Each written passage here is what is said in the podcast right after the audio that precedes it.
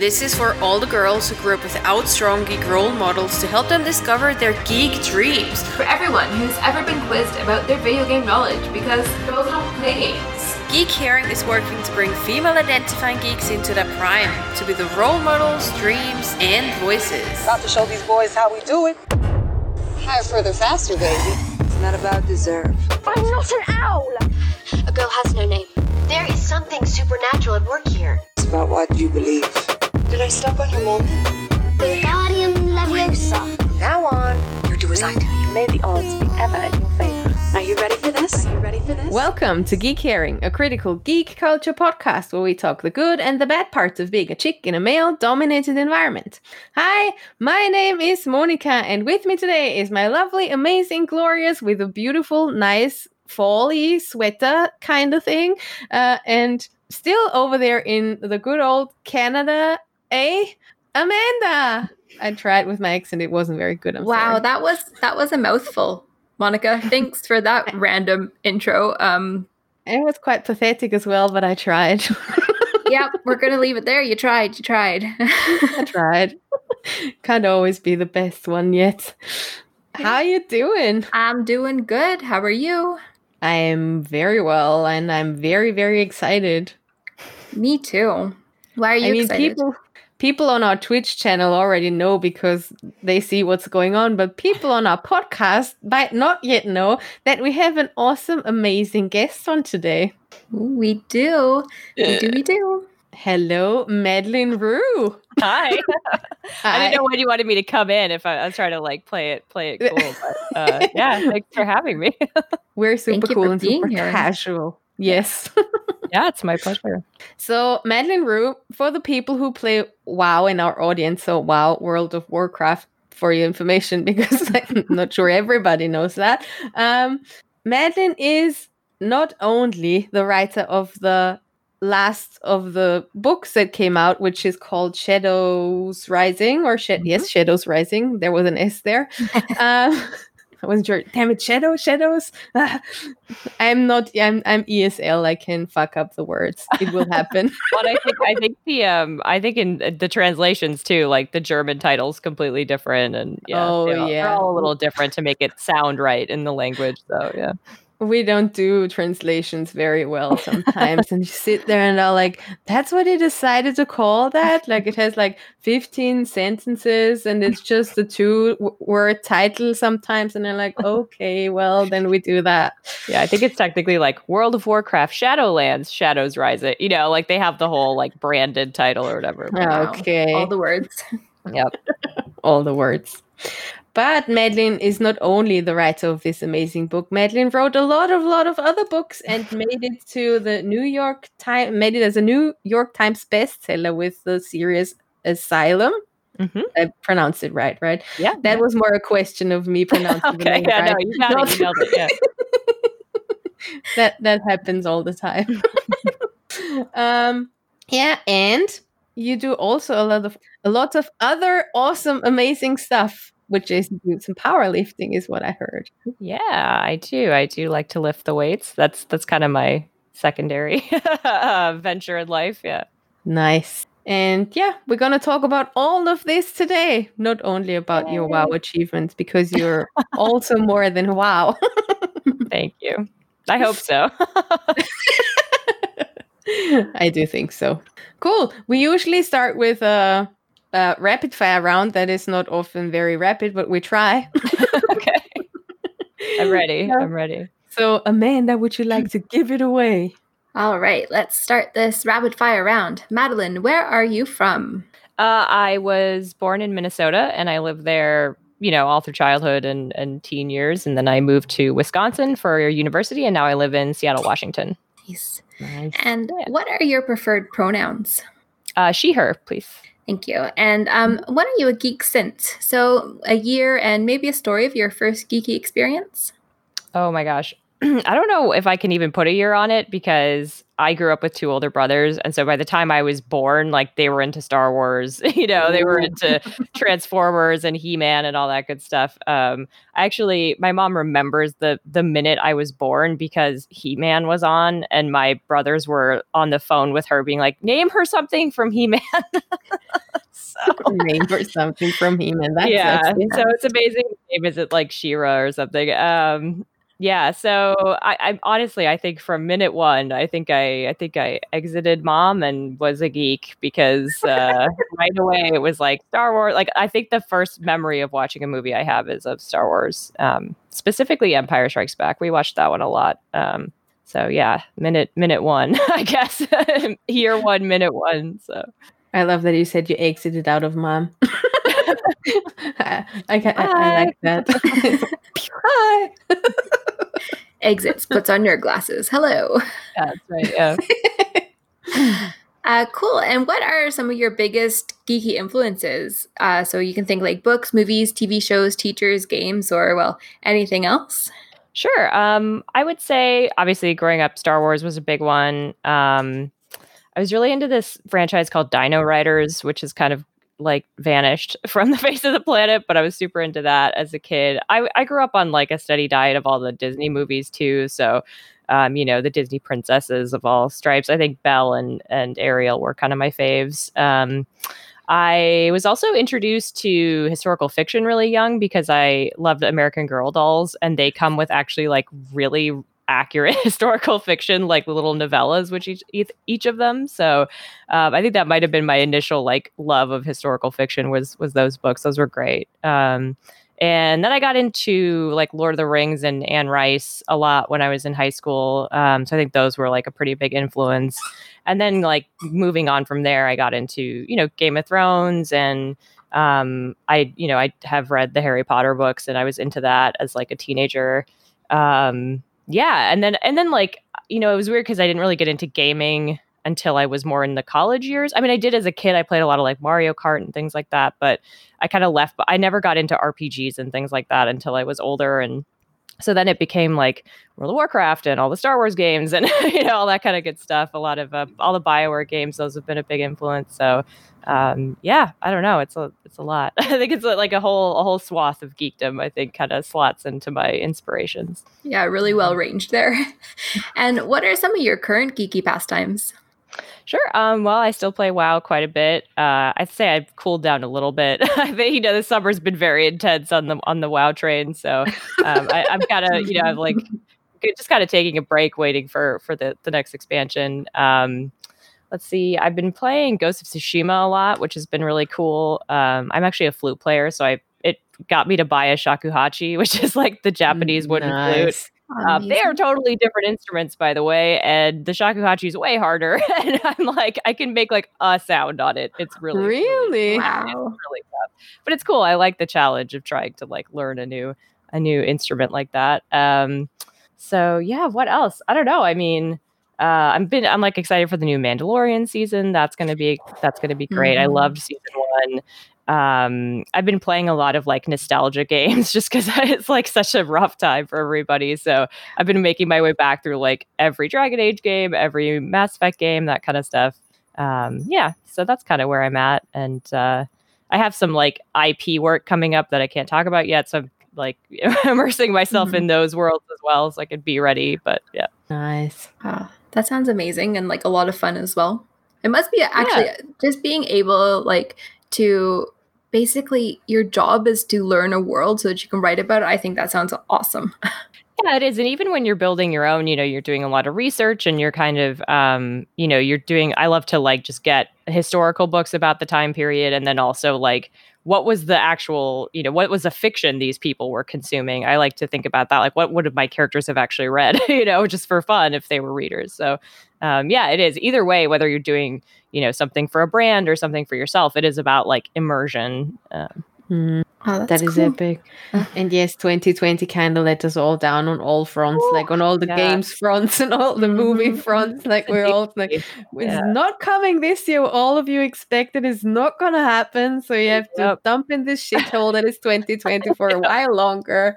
I know. It's I'm ready to see the the end of this one for sure. oh yeah. we all are. well, it's going to be even longer for Monica because uh, it's still March for her.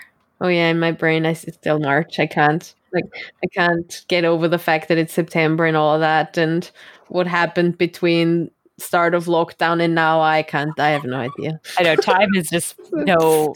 You can't. I can't keep track of it anymore. Like a No. passes in a day, and then some months go on for years. I don't Yeah. understand it. Yeah.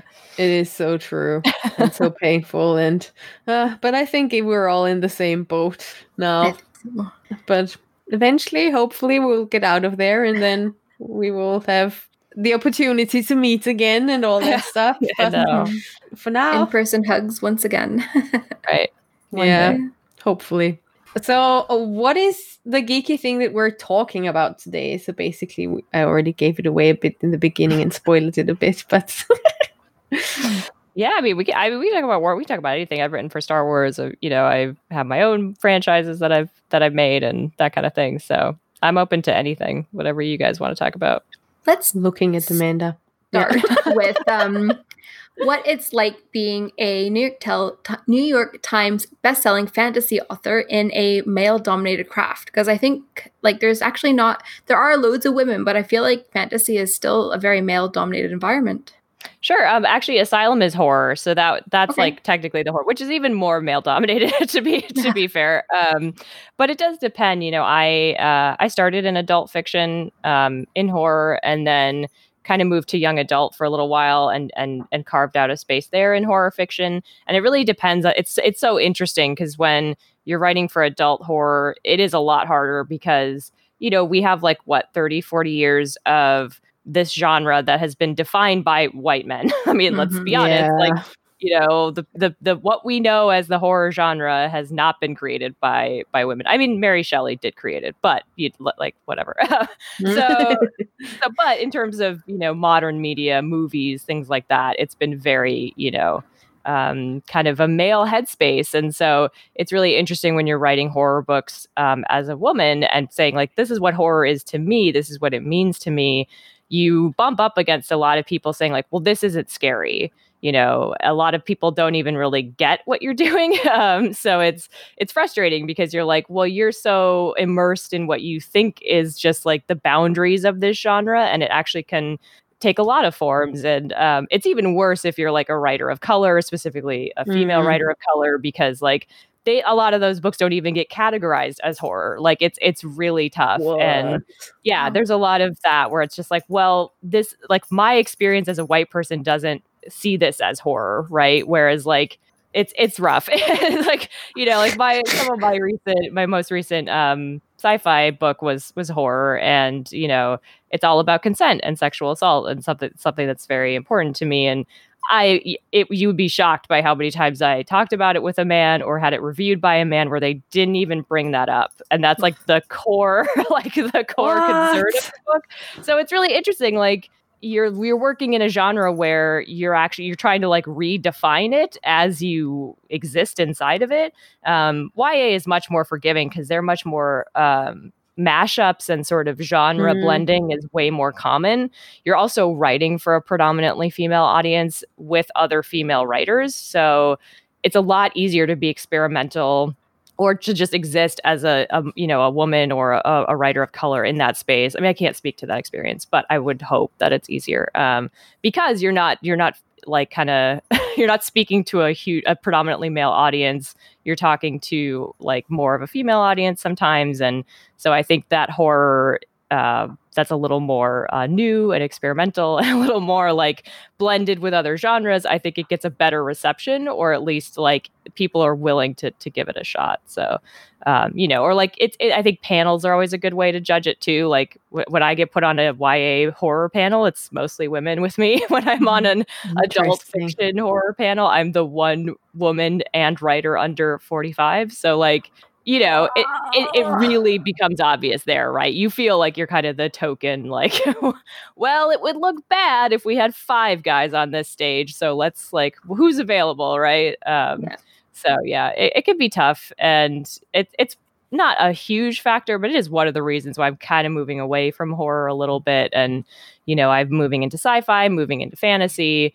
Um, I have a romance novel I'm finishing up, so I'm kind of like diverting a little bit just because it's frustrating to have people tell you over and over and over again, your books aren't scary, and you're like, well, this is what's scary to me, right? Like for me as a woman, th- as my experience, this is what's this is what I find scary. So to have people just tell you like, no, that's not scary is and like, like you know, fifty percent of this entire planet at least also finds that exact Right, thing super right. scary. and I will say you get women saying the same thing. I'm like, well, again, you've sort of been st- fed this steady diet of like what you know, like The Walking Dead, and like what what like men think is scary. So you know, an adju- a little adjustment might might need to happen occasionally. But uh, yeah, it, it is interesting, guys. For the love of God, uh, keep it together. Um, yeah, so you know, it is it is tough. I will say fantasy and sci-fi also it can be a little rough, but again, I think there's more strides being made there. I think you have some like incredible pioneering women who have done an, a lot of work to sort of you know make those spaces more more accepting of, of different viewpoints you know non-binary writers and female writers and and writers of color. So i think those spaces are slowly starting to change where horror i think is kind of the la- like really entrenched in in sort of this uh this old sort of way of viewing things. So um yeah it can be it can be tough to to be there but it's also nice because you you know you are offering something different you know if there are people out there who want something that isn't just sort of like what we all think of as mainstream horror like it's nice to be there and and offer something different so That reminds me of something that um, I think it was our our guest from a couple episodes ago, Michael Skarzinski. He's uh, hosted a brand new podcast called All Hallows Scream. It's a horror podcast, and he brought up that um, that I think it was Clive Barker um, wrote. Uh, obviously, he's a horror writer, and it went after he came out as gay. He felt he could no longer write in the horror genre. Like he didn't feel connected to the experiences that he was writing about anymore, and mm-hmm. it just that this everything that you're saying reminded me of of that uh, what Michael said about um, Clive Barker. Yeah, it's a really it's one of those genres that feels really like the rules are very strict, right? Of like what's scary, who gets to be the hero, what it gets to be about.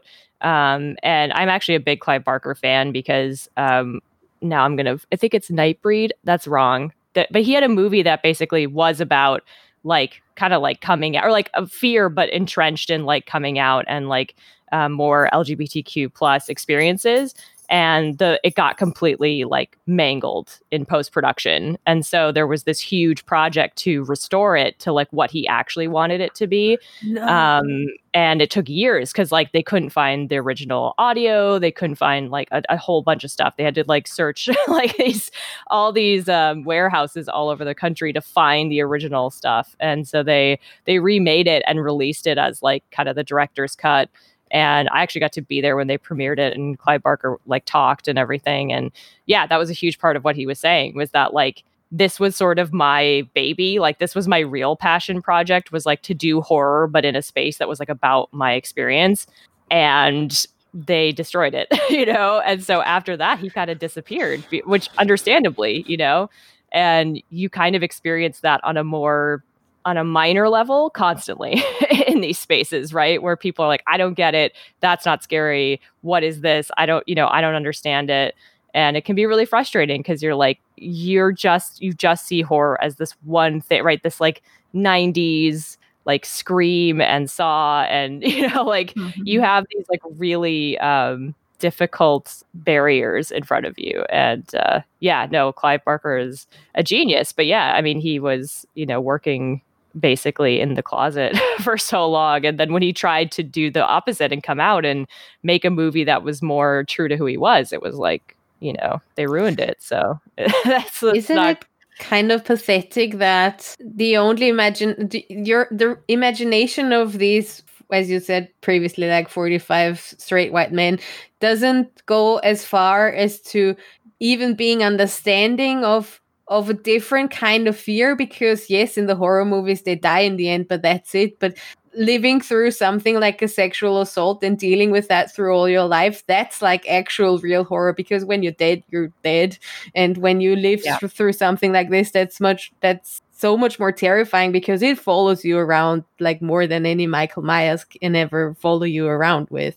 Yeah, and and I think actually part of the resistance is because of that because it is something that's like people really experience this, right? Not many people live through getting murdered at summer camp, right? I mean, it's like it's not and it's not very common, you know, like I personally don't know anyone who's been like serial killed or you know what I mean or like eh, yeah or or hurt in the way that a stereotypical horror movie kind of or book unfolds right and so for me it's much scarier to talk about the stuff that people actually experience a Mm. lot and um, being a sexual assault survivor it's like something that was really important to me to you know have a here have a heroine who's gone through it and is Yeah. still complicated and flawed and gets a love story and gets to be you know and it's about it but it's not trashy it's not it doesn't use it for shock factor it's not Mm. you know it's not about that so Mm. um yeah it's interesting it, you're you're kind of i think it, i think it makes people more uncomfortable in a way because it's like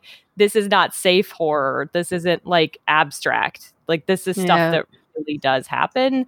And so it was interesting to have it in a sci-fi setting and have an alien creature that i created that was also about examining consent. And everyone wanted to talk about the alien and no one wanted to talk about right? And you're like i i get it. It's uncomfortable to talk about this but like you know one out of four women is going to experience it. So like maybe we should actually be talking about this. I don't know but yeah it is interesting it's it is a it is a curious um genre to be to be working in as a as a woman so What other um, themes would you write about in in any of in any of your books? Really, um, like you've mentioned, sexual assault and and consent, which are things that women have to deal with every single day.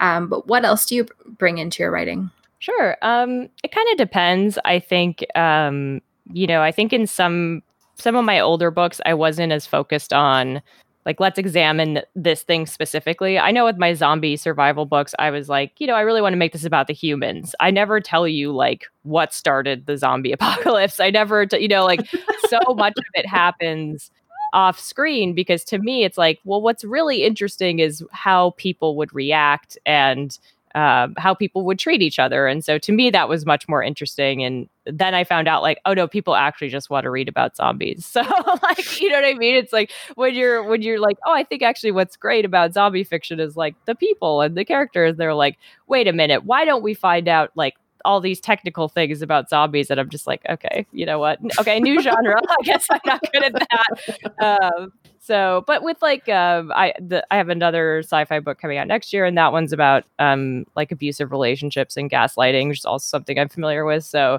um, you know, I try to take sort of a like a real world thing like that and examine it through a more um, exaggerated lens, a more you know, like a, a more speculative fiction lens, so you can kind of um, it's not just about being in an abusive relationship. You can also explore like, well, what would it mean in in a future setting? What would it look like? you know, it, it, was so interesting because I had someone tell me on my last sci-fi book about sexual assault like oh well workplace sexual assault won't be a thing in the future so this is unrealistic and i was like right i would love to live in your head like what a have you lived a, in a somewhere ever have you worked in any place ever at all yeah that was that was pretty interesting to hear i was like that's a very optimistic view of things. I hope you're right. God, I hope you're right, but I mm-hmm. don't think you're right. So, yeah. Uh, yeah, I'm like, this is only 200 years in the future. It's not like, uh, I don't know. If you go back 200 years, it definitely still happened. So, going forward 200 years, I would be shocked if it was completely eradicated. I hope so, but you know.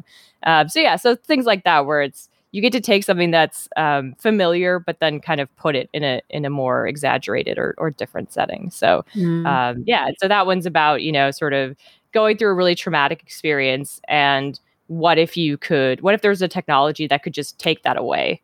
Like would you do it? Would you have someone erase like a trauma from your life if you could? And what would that mean? And what does that look like? And, and that kind of thing. So um yeah, I don't know. that's like that's one example. Um, you know, I in the YA series I did House of Furies, I really wanted to take a heroine who was um, underprivileged and kind of, you know, she was a criminal and had all kinds of bad things going, and then um, kind of give her a lot of power and, and see what would happen. And the ultimate message of that book kind of becomes, you know, if you come into privilege, it's your responsibility to to give back and to Mm, to do something with that privilege, not just to sit on it. So mm. um, yeah, so that that was that theme. Um, I'm not sure if there's like a strong social theme in in Shadows Rising. I think it's That was my hard. question. yeah, that's harder when you're sort of when you're sort of the plot's kind of dictated to you, right? It, it's a lot harder to sort of build in those those blocks that are that you're you're working with. Um, people, have, it's interesting because every podcast I go on, someone tells me what they think the theme is, and I'm like, no one's been wrong. like, you know, I think you know, art is so open to interpretation, so none of them are wrong. Um, let's see i mean i for me a lot of it is about um perception because there's a lot of characters who you see you see a problem from so many different um points of view that it you know it's really about perspective and and how one person one misunderstanding can cause these like giant ripples and these giant um tragedies. So that's kind of where i would put it. I would put it in that in that category but i've had people say all, all kinds of things. So um that's more interesting to me honestly to hear what like what other people interpret interpret from it but yeah. I think from everything you're saying, it's so interesting to because people might go ahead and go around and think like, well, all these I don't know games, pop culture kind of situations, things they are not of so much like not they, they, they don't participate in anything that's of value. Not my opinion at all. And I think sure. from what you said, you can totally see again that how educating this all is how with all these stories that we experience and, and read even though they're not real and even though they're packed in like the fantasy sector or the sci-fi sector or the horror sector or anything like that it's always a place where you can learn about anything and everything and it Yeah. just teaches you at the same time by being by reading through a character story and by by going with them on that ride basically and you just the emotional immersion basically in the in the hero the heroine of the story is just that moves you way more than any actual factual book ever can. And as you mentioned before it's like you can see stories from both from a lot of different sides and not just from one and all that through storytelling. And that's why i'm just like so important that we have all of that and then we can experience all of that because it will help us on the long run to become better human beings and to come to become a better kind of society in a way. Oh yeah. No i think like you know of of the unifying factors of like a, a compassionate well-rounded empathetic person. I think reading a lot is is a huge part of it because it does introduce you to points of view that you don't know and you don't understand. And that's why i tell people especially if they're getting into writing like don't just read your genre right? If you want to be a fantasy writer don't just read fantasy. And it's and it but also like make sure you read all different kinds of authors in fantasy. Don't just do whatever looks like you right? Don't just do whatever feels comfortable like you have to get out of that you have to read books that on the surface you're like i don't know if i'm to like this and then you try and you're like whoa this, you know like this is this blew my mind you know? Um, and so i'm always telling people that because i think there's a trap that we get into where it's like oh i'm a one genre reader and i think that really cuts you off from such a huge range of experiences and and a lot of great art and and yeah i mean i don't i can't think of a single writer who even when you're doing something like ip work you know and you're doing something for a brand like you're still coming to it with uh, an idea you know you're still coming to it with like i'd like to communicate something i'd like to like there's always messaging behind it right? And that's why i'm always like people who are like well i don't want politics in my art it's like good luck like it's you can't do that. That's not possible because the creator has a lens like whatever you're writing you are writing it through a specific lens so you're always going to get that person's beliefs even if it's like i hate this right they and they're examining something they don't like you're still getting their lens um, Mm. I mean, even in the, I did like the third in a series for World of Warcraft. It was like a middle grade book called the Traveler series, and they are great books, but I picked up the final book from a different author. And, you know, even that book where I wasn't the original creator of the whole series, I went to it being like, well, what if I can tell kids in this fantasy adventure story, like sometimes it's okay to be soft, right? And to be like gentle with people. Like like strength isn't always about being a hard ass and and being commanding and being a, a dick right? Like you can you can just be you can be compassionate. Like there's there's a lot of strength in compassion or in failure or in things like that. So um, you know like that's the message of of the third book in a middle grade series that no one read you know? So you're like you know you're always coming with like something. You're always trying to tell people something. Um, whether or not they get it is a, a separate a separate conversation. But um yeah no it's you can't escape that. There's like there's no there's no piece of art there's no book there's no movie that isn't like coming with an implicit message. And sometimes even though people don't notice it while they're at it it can like stuff sometimes just lingers with you and even even though you don't get it in the moment then maybe years along the line you're like oh that's what it's all about. Or it helps you with a decision later on when just because you had that experience of reading different kinds of viewpoints or different kinds of things.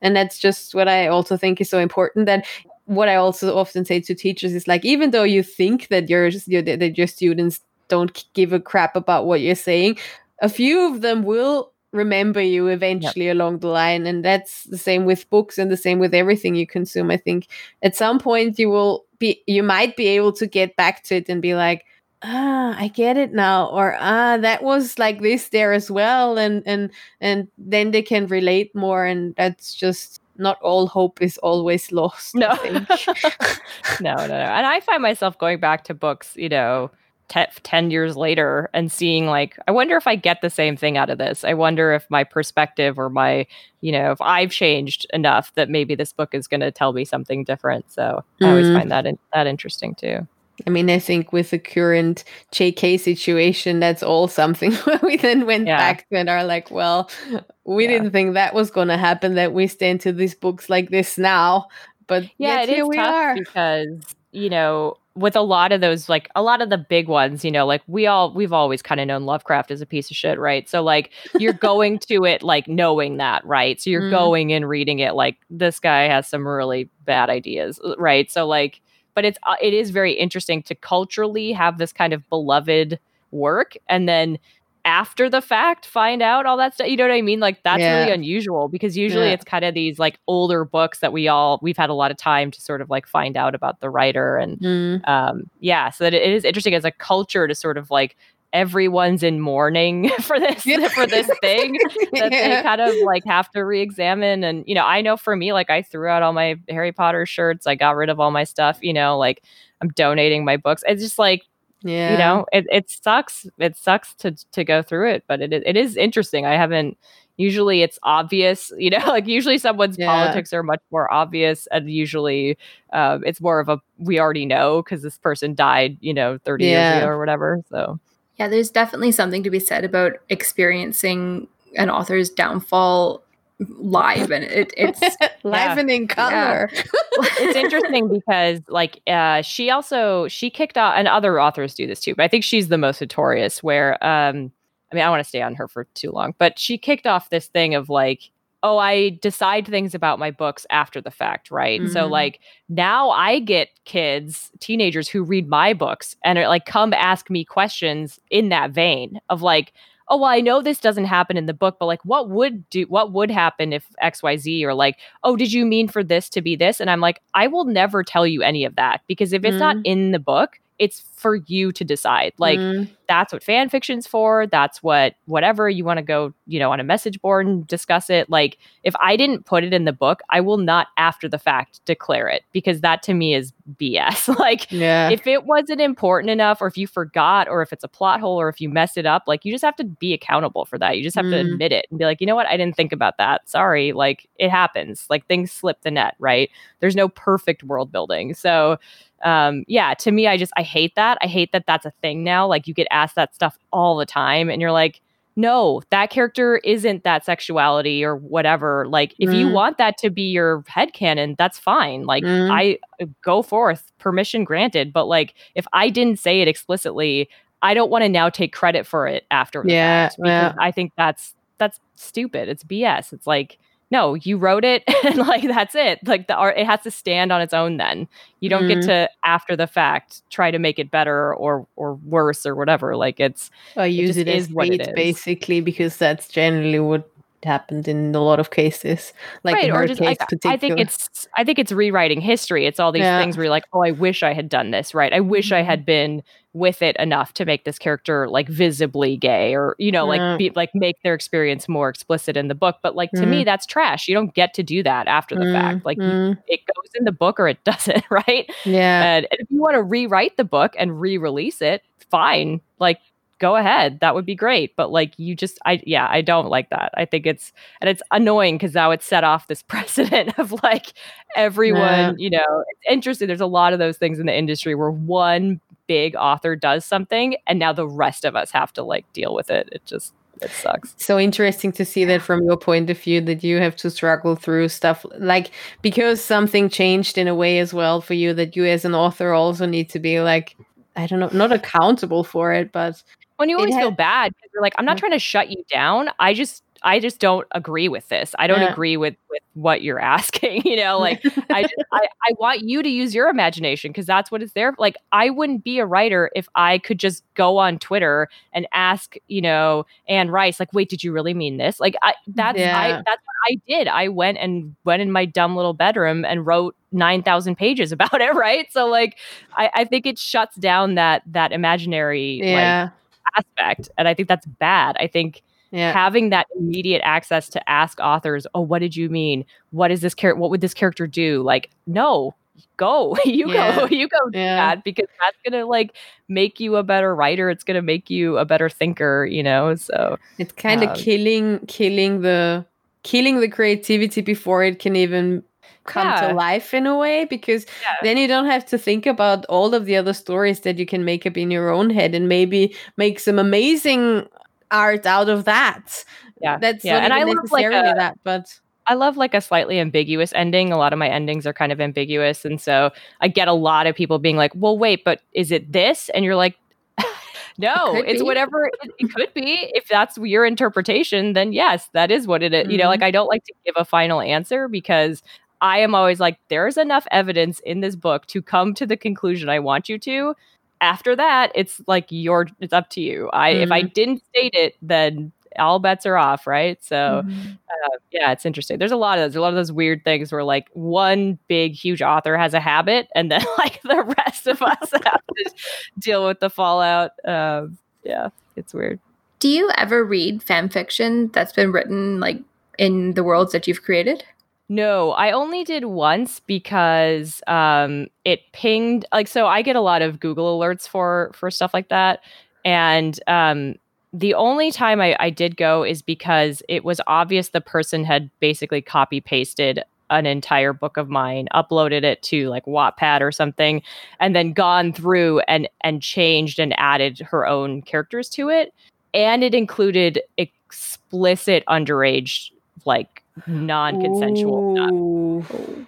So that I reported because I was like, uh, this is too this is sketchy because it, people could think it's me, right? Because Yeah. it's it's just literally and and it's too much like you can't just for copyright reasons you can't you can't do that kind of thing. So yeah like if she had just like from scratch summarized things and none of it was copy pasted, I probably I couldn't do anything about it, right? Um, that's up to that website to like police Yeah. that stuff. But because she, they had used so much of the actual text, I did I did report that. But like no, I uh, for legal reasons I don't read fan fiction of my own stuff. Um, you're really not encouraged to do that because um, because people would just be like, oh, like if you do right, if you do read it and then some you you write something similar, people will like accuse you of, of Yeah. stealing.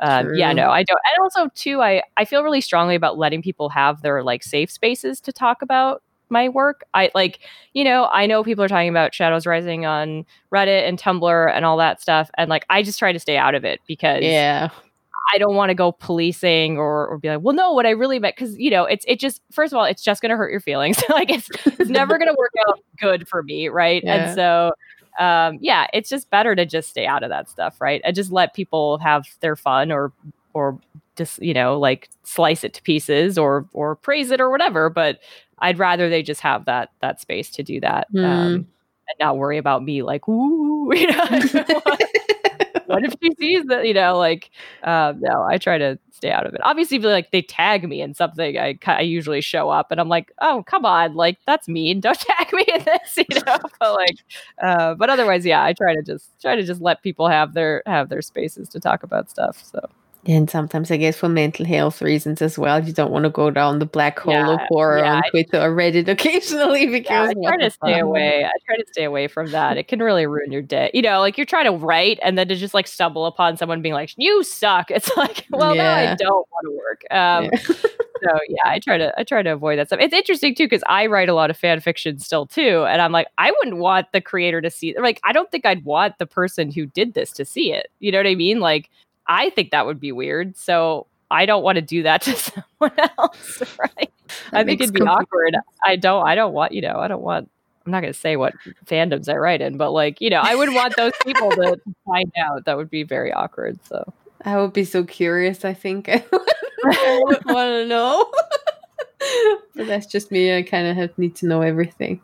Yeah, that's a lot. Of, it, it's too. It's there's a there's a separate issue of like a lot of the people writing i know they're probably underage right? I know they're probably 16 17 because i write a lot of young adult. And that mm. to me there's like an extra factor of like yeah. I don't want to go over here. I don't want to yeah i do, I, get, like, I get that. because you know, a lot of times you're going through stuff you're you're exploring things right? I just think it's like a privacy thing like i, I yeah. yeah. Yeah that makes a lot of sense. I'm not sure if i want to read it's just flat, it's flattering to know it's out there, right? Like every time it yeah. pops up, you're like, oh, cool, like cool, yeah. cool beat, right? Like go you, get after, get after it. But like, yeah, that's it. That's that's where I stop, you know. Or you get a lot of people who reach out to you and like, oh, will you read my whatever about whatever? And I'm like, I can't do that for legal reasons. Yeah. So. But send me your uh, Stephenie Meyer fanfic. I'll read that. okay. yeah, yeah, I've actually never. I've never. I think I've read the first two chapters of Twilight. I think that's it. I, I, worked at a bookstore when it came out, so it was pretty inescapable at the time. Mm-hmm. But uh, I don't like to shit on it anymore because, girl, like th- those books pay your paycheck, right? Like right. those those massive mega juggernaut phenomenon books. that was though. Yeah, kinda. very interesting. Yeah, I read the first two chapters. Like this isn't for me. It's for someone else. So exactly. Um, so what do your days look like? Um, is is writing that's your that's your full time like pays all the bills kind of professional gig, right? Yeah, um, actually, January it'll be ten years of doing this. Wow, uh, yeah, time it does a fly. yeah, for a little, I when I got my first book published, I, I kept my job for a little while. Um, but once I was like ran the numbers and thought I could make it work, um, I probably did it a little early. Honestly, I, I tell if I'm trying to advise new writers, I'm like, keep your job till book like three, right? Like, okay, may, or or it helps. Like, you know, I'm single. I I'm a single income family, right? So like that is a lot of pressure because you're mm. like, there's no safety net here, right? But if you like, if you have a partner and you know you you come to a conclusion like hey we can make this work then i i do recommend people try to go full time if they can um, but you know that's totally personal decision. And some people like i have i have a few friends who like like keeping their job. They're like mm-hmm. i prefer to do it this way. So um, because i think it separates like it, it, still feels like a like a hobby or like you know it feels like it's sort of like your your time off because that's how what used to be for me it used to be my escape right? Um so when something becomes your job, I think a little bit of the the shine wears off. Uh, Where can but, I sign that statement? Yeah, yeah. You know, suddenly you're like, oh, this is okay. Yeah, I really got to get on that. Um, but yeah, it's my only, it's it's my sole income. So that's you know that's why I try. I have usually at least two books a year coming out, if not more. Um, it is a hustle, and my days usually. Um, it took me a while to kind of find my my best practices right? And i'm still it's ever evolving right? I think that that changes constantly. Um, but for me i like to sort of get all my adult stuff done in the early part of the day um, dishes laundry bills walk the dog that kind of thing. Um, and then usually around two or three, I'll write a little bit, like an hour or two. Um, then I'll go to the gym, I'll come home, I'll eat dinner, and then I'll work again. So I'll usually do like a little chunk in the afternoon to kind of like get started. Um, and then I'll finish it out at night. So that can be anywhere from like seven or eight o'clock to whenever I stop. Which could be midnight, could be 2 a.m. you know, it depends Mhm. how well it goes or or what I'm sometimes I'll have really specific goals like I just need to get a chapter done today, right? Or I need to get this many words done today. I tend to work in those kind of blocks. So um yeah, so I try to like set a goal for the day, set an intention, you know, I just have to get this much editing done or I just have to get this much chapter done and then if I do more great, it but otherwise I try to like hold myself to it. So um you know and I, I i tend to be fast and and produce pretty a lot. So i'll do like you know 2000 words a day is pretty standard. Sometimes five is is more the thing. I'll do 10 some days. You know it's it just depends. So um but yeah so that's that's kind of it and i don't uh, you know i like i sometimes i'll take weekends off just to like be on everybody else's schedule for like not anymore but for social stuff you know i used to try to keep a similar schedule to my friends so that i could like you know hang out on the weekends weekend guilt free um but that's that's kind of that's kind of done. Um yeah so it's interesting i mean my life didn't change a ton from from quarantine and covid um i will say i do miss those times though to like go out and and to like sit at a bar with a friend and talk over a story idea for you know four hours or whatever so uh yeah but otherwise it hasn't really changed it's you know boring adult stuff in the morning slash afternoon and then kind of transition into a more working mindset in the evening. Yeah, So I think you're Monica and I relate a lot to uh, Yeah. life not changing with COVID. like, yeah, Yeah, it's interesting. uh, Like watching other people adjust to it, be like, yeah, it's my life all the time. I had that adjustment when I started to work for my, for myself, right? So I had that mental breakdown of not seeing people and shit like that when you start to do it. And at first you think, this is amazing. And then you figure out after a few months, this is not at all that amazing. And it's super hard work to keep all like a life up in a way and to sometimes get dressed in the morning and not Yeah. be in the pajama all day. So it's yeah, I actually, yeah, I like get in. You know, I get dressed. I I will put on a little makeup. I'll try to like kind of get into the like, all right, we're starting, right? Like Yeah. we gotta we gotta get this going. yeah. Um, and you know, and I have my days where I'm like, nope, just gonna play video games all day. You know, like it is nice. You, you know, like there's no one like on top. You know, you don't have like a boss at your over your Mm. desk or whatever. But um, yeah, no, it is it is tough, and it's it's not a job for everybody. Yeah. it, it is a lot. You have to be self motivated, and and that can be tough for for Mm. people. So Um, so just as our last question, and if there's anything else that you want to bring up as well, um, what advice would you give to anybody looking to start out um, writing professionally? Um, I think you have to be pretty self-aware to to do this job. I think you have to be able to um, look at your skill set and your your time and your your ambitions and your your goals and and be really honest about it because I think some people want to write a book, but they might not want to be like do this as a job. Like and, and I often recommend to people that like don't go into this being like i'm going to be a writer full time that's going to be my job because you might not like it you know it's not it's not a job for everybody. It's um there's a lot of pressure. You have to you know stick to things. You have to put out a lot of work. Um you know and if it took you 7 years to write your first book you're to get like 9 months for the next one. So you know so you really have to like evaluate right if you're actually cut out for it. Um, and I would also say, you know, again, read really widely. Don't just read, you know, if you want to get into romance novels, that's great, but make sure you're reading everything. Same with, um, you know, if you're going to be a horror writer, if you're going to be um, a sci-fi writer, I I'm always on top of people to be like, go read romance novels, like do it because you will learn so much. you will you will learn so much about pacing, about dialogue, about um, tension, like those books man especially if you find a good if you find a good romance author like you will learn something to bring into your genre. And for me someone who loves to work in a lot of genres it's like that's a great thing because you get to sort of take all these different skills and all these different little things you learn from different genres and, and put them into one into one package. Um, and it makes you versatile so that if you do get asked to do something like Warcraft, you know, and to uh, to until they asked me to do that traveler book, I had never written a fantasy book. So have to be if you make yourself if you stay ready, you don't have to get ready. you know, if you if you're versatile, you can you can do that. Then if Star Wars asks you to do something, you're like, "Yep, ready, let's go." Right? Mhm. And so that makes you more more marketable that makes you you can work in more genres um, I I'm not using a pen name, but you could, right? You could have a brand for every different thing you want to do. That's really common. Um, I tell people all the time, like if you see someone on the subway or a bus, or not anymore, right? But when when we did those things, um, if you saw them reading like something by a initial initial snappy last name, I'm like, guarantee you that guarantee you that's a woman. Guarantee you she's a romance writer, like a hundred percent of the time almost across the board. Same with mystery, mystery and thrillers. All those, all those like very gender neutral names. Those are women. Those are women, and they probably started in romance novels, so they can't have their name on something that that a guy would read.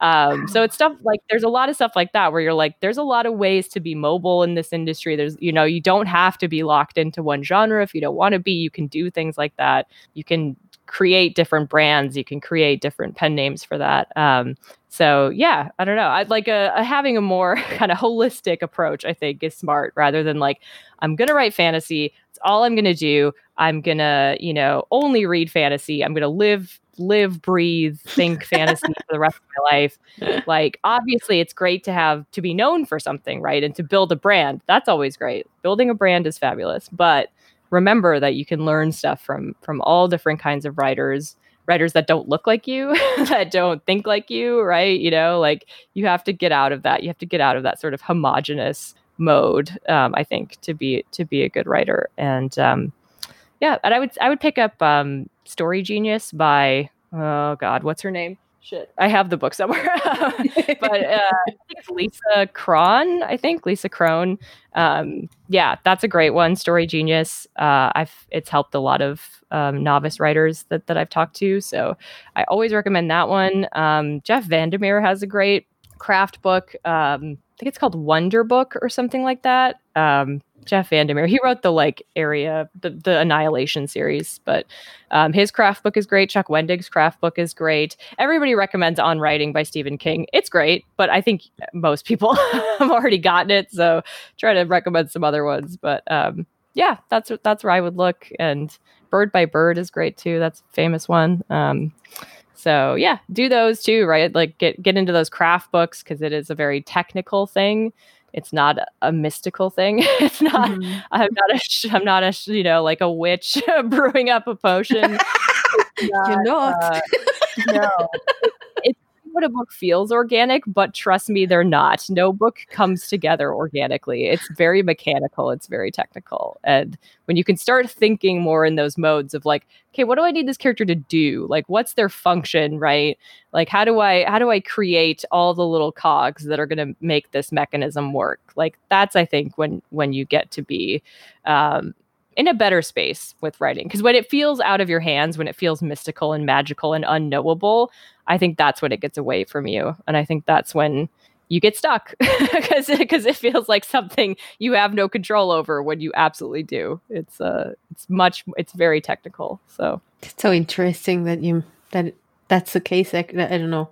I mean i i can't write so i like i don't write so i have no no but it's what? interesting that you say that it's so mechanical in a way. It makes it so much more interesting for me to pursue because I'm so logical in my head. Well, I have like a soft beef with people who try to make it seem really magical and mystical because I think that's actually kind of gatekeepery, right? I think that's making it sound like you're either born to do this or you're not. And it's like, BS. It's not a normal thing. You have to teach yourself how to mm. do this kind of stuff. Mm-hmm. So it's a learned skill and you can learn to do it. Anyone can learn to write a book. You know what I mean? Like it's much more technical. It's much more built, right? Like you build a book. You don't. It doesn't just you don't birth it. it doesn't mm. just come out fully formed, right? uh, but I hear people say shit like that where they're like, "Oh, it's my child that I birthed it." And you're like, "It's okay if it's important to you and you care about it, but when you when you couch it in those terms, I feel like you're you're kind of lying. I mean, not lying, but you're, you're polishing it up in a way that I think makes it inaccessible and makes it sound like you've done something no one else possibly could. Mm. And facts are against you because a lot of people write books. so, mm. um, you know, it is totally possible. It is a totally doable thing. And I think when you remove that sense of magical, mystical, whatever, whatever, I think it it makes it more approachable for people, you know. Yeah, I can definitely see that actually because I've read um, a couple books on how to write fiction. And since reading those books, I actually pick up when I'm reading a fiction book, like the kind of that, that mechanical, like, oh, this is this part and this is how they do this. set up. and- Yep. You see when Yep. like the rule of three, you'll see you'll start to see all that stuff. You'll start to see how the acts are structured. You'll start to learn. Like my big trick that I teach anyone I tr- sort of mentor is like finish every chapter with a cliffhanger, even if it's a minor, minor, minor cliffhanger. That's the trick to get that like I can't put it down feeling. Is like Mhm. always end every chapter on a little bit of a cliffhanger, like something. Ooh, like are they gonna? What are they? How, what are they gonna react to that? Like how are they gonna react to that? Or oh no, you know, like that kind of thing, because that makes you like oh crap. Okay, one more, you know, like one more. just page. one more, just one. right, right, right. And it's so simple. It's so obvious, but like I didn't know that when I started. Right, my first few books don't use that, but like now I. It's, I always do, right? You always want to end on something a little snappy, a little juicy, not just like, and then they went to bed. Like that, that when I see that, I'm like, rookie move, rookie mistake. don't start a book waking up. Don't end a chapter going to sleep. Like you see people, obviously you see it in, you do see it in commercial fiction. It does happen, but every time I see it, I'm like, "Ah, no, because now I want to go to sleep, right? I'm like, oh, okay, Yeah. good, good, good place to stop. like, right? Like put it on the nightstand. Time to time to stop. But uh, yeah, so there's a lot of stuff like that. There's a lot of tricks and, and and little moves like that you can make. So We have two more questions from chat that I just want to add because um Beata asked before um that you launch on ever on average about three or four books per year. Um how? Four would be a lot. I think three is my record. Two is more standard. Like I have two coming out next year, um, and then I do, I'll do like short stories, sort of like I'll get asked to do an anthology or whatever. Um, yeah, I don't know. I I mean, I uh, I'm gonna be putting out either a blog post or a, a tweet storm soon, kind of about that, about the pace I try to set for books. But um, yeah, I'm a, I'm a believer in working fast and getting kind of getting an idea start to finish completed in about two to three months. That that's usually how I how uh, fast I want to write a book. Sometimes it's even faster. If it if it's going well, I can write a book in like a few weeks. Um, but that's again math. you're Mm. setting you're setting a schedule where you're like, I will hit this many words every day. I will. If I don't, I'll be off schedule, and then it's going to take longer. Mm. And for me, someone who is a Gemini and a magpie, I will get bored with the idea in six months. So I have to work fast. I have to fall in love with the idea and then produce it. Otherwise, I'll just get distracted by other shinier ideas, right? so yeah, you have to like play to your strengths and weaknesses. If you're if you're a methodical, slow writer and you can write a book over two years and it you finish it and it's good, more power to you. Absolutely do it. I can't work that way though. So I have to play to my strengths, which is I'm fast and I can produce a lot. And so I just lean into that and I try to do finish a project quickly so I'm on to the next thing. And I never get stuck in something and get too like bored with it. Um so yeah, set a schedule, but I'm gonna hopefully put out something about the way I, I structure that and the way that I do that. So if you want to produce two books a year, you have to be good about out- outlining. you have to you have to really like have have a roadmap of where you're going to go. Right, you have to really know what's coming.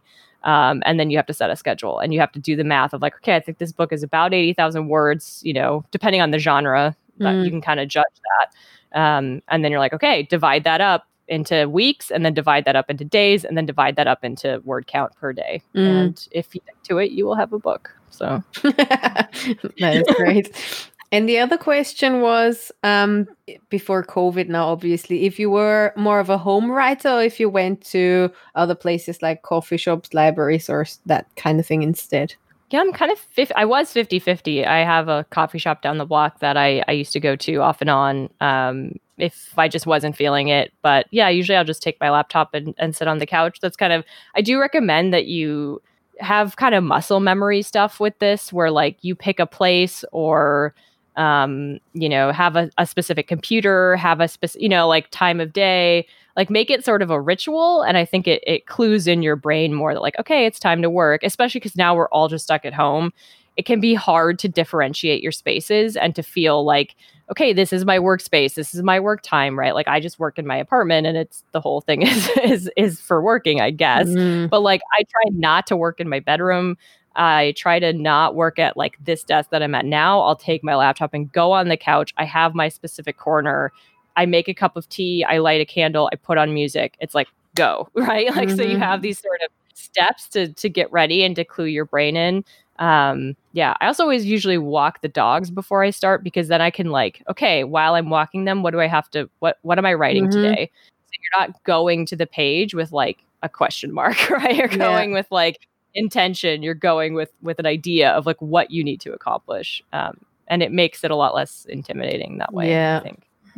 I like that that advice of of That's good. preparing advice. your I brain to to actually do the job and then have this specific area of actually doing it.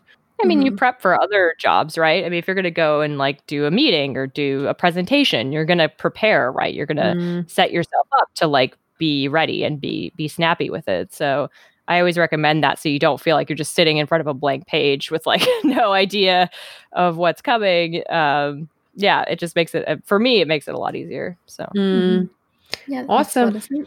Thank you so much. Thank you. Madeleine, tell our listeners where they can find you online and your books and just give us all the information. Sure. Um, so you can find me on Twitter, Instagram. Um, I have a Facebook fan page. It's uh, at Author Roux for Twitter and Instagram, or if you just search my name, it should pop up. Um, my Facebook fan page, same thing. Search Madeleine Roux, it should be there. Um, I also have a publicly listed email at those places, and that's for anything. If you have comments, questions, concerns, feel free to use it. It's not just for like business inquiries. You know, if you have a writing question, always happy to help. Um, yeah, come come say hi. Um, if you have questions on like I have like 13 books out, so if you need some guidance on where to start, if you would like to start, uh, I can help you out. So um, yeah, I hope I hope you take a look at some of my stuff. If you're a Warcraft fan, check out Shadows Rising. Um, it's great. It'll get you hyped for the expansion coming. So Can't wait. Thank you so much. Of course, thank you guys. Thank you so much. And we will see each other again on an- another amazing, awesome episode next week. Bye. Bye. If you like this episode of Geek Herring, why not leave us an iTunes review? You can also find us on social at Geek Herring and over on geekherring.com.